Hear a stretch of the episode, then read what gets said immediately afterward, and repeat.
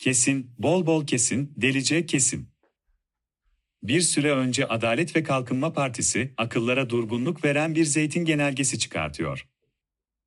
Binlerce zeytin ağacını kesme genelgesi. Başka yer kalmamış gibi zeytinliklere enerji santralları kuracaklarmış. Odun kömürü. Ama delice ağacından üretilmiş olacak. Tamam, yaparız. Delice.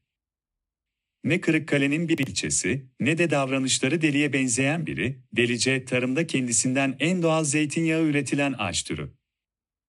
Yıl 1951, 52. İspanya hükümeti o yıllarda Türkiye'den odun kömürü satın almak istiyor ancak ısrarla aynı koşulu öne sürüyor. Delice ağacından üretilmiş olsun. İspanyollar iyi fiyat veriyor, Türkiye memnun.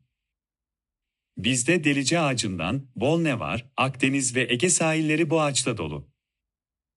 Bizimkiler işe girişiyor, delice ağacından binlerce ton odun kömürü üretiyor, gemilerle İspanya'ya gönderiyor. Amerika Birleşik Devletleri ateşesi. Durup dururken elde ettiği gelirle delice sevinen Türk hükümetine soru Amerika'dan geliyor.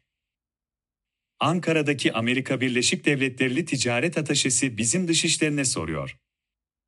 İspanyollar bu odun kömürünü nerede kullanıyor, biliyor musunuz? Bizimkiler omuz silkiyor.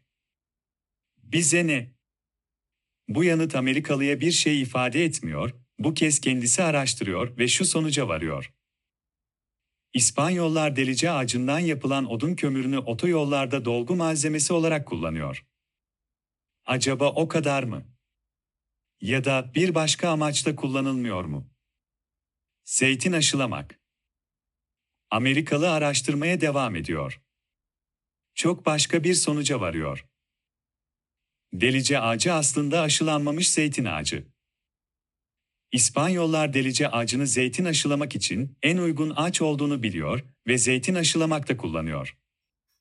Ve bu sayede İspanya adım adım zeytin ile zeytinyağı üretiminde dünyada ilk sıralara tırmanıyor. Dünyada birinci.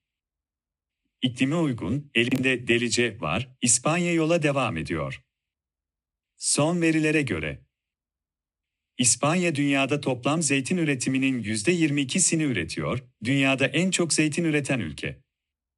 842 milyon dolarlık zeytin ihracatıyla dünyada birinci. 3 milyar 550 milyon dolarlık zeytinyağı ihracatı ile de dünyada yine birinci. İhraç ettiği zeytin ve zeytinyağı dolar bazında belki çok yüksek rakamlar değil ancak önemli olan 70 yıl önce Türkiye'den satın aldığı deliceyi keşfedip yerinde kullanarak zeytin ve zeytinyağı üretiminde büyük adım atmış olması. Ne işe yarar?